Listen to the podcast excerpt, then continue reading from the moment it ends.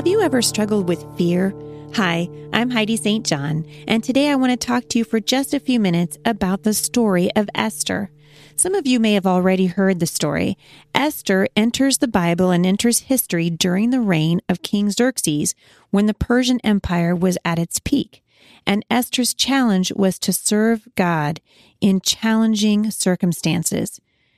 Now, Esther knew, as well as all the other women who were being considered to be the wife of King Xerxes, that Xerxes was a fearful man and he had a lot of power.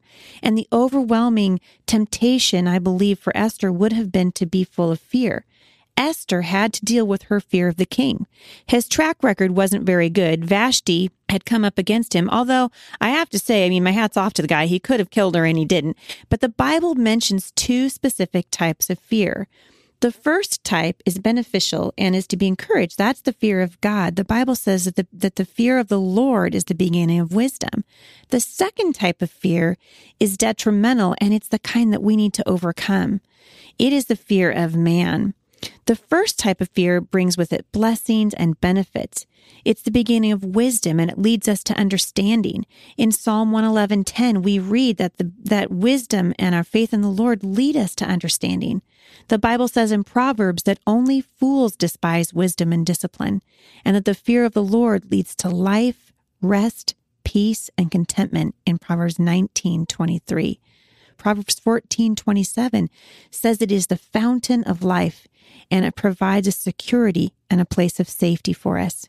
We can see how fearing God should be encouraged, but the second type of fear is mentioned in the Bible, and it's not beneficial at all. This is the spirit of fear that's mentioned in 2 Timothy 1:7, where we read, "For God has not given us a spirit of fear, but of power and love and a sound mind." A spirit of fearfulness and timidity does not come from God. If you're wrestling with the fear of man today, ask the Lord to take it from you.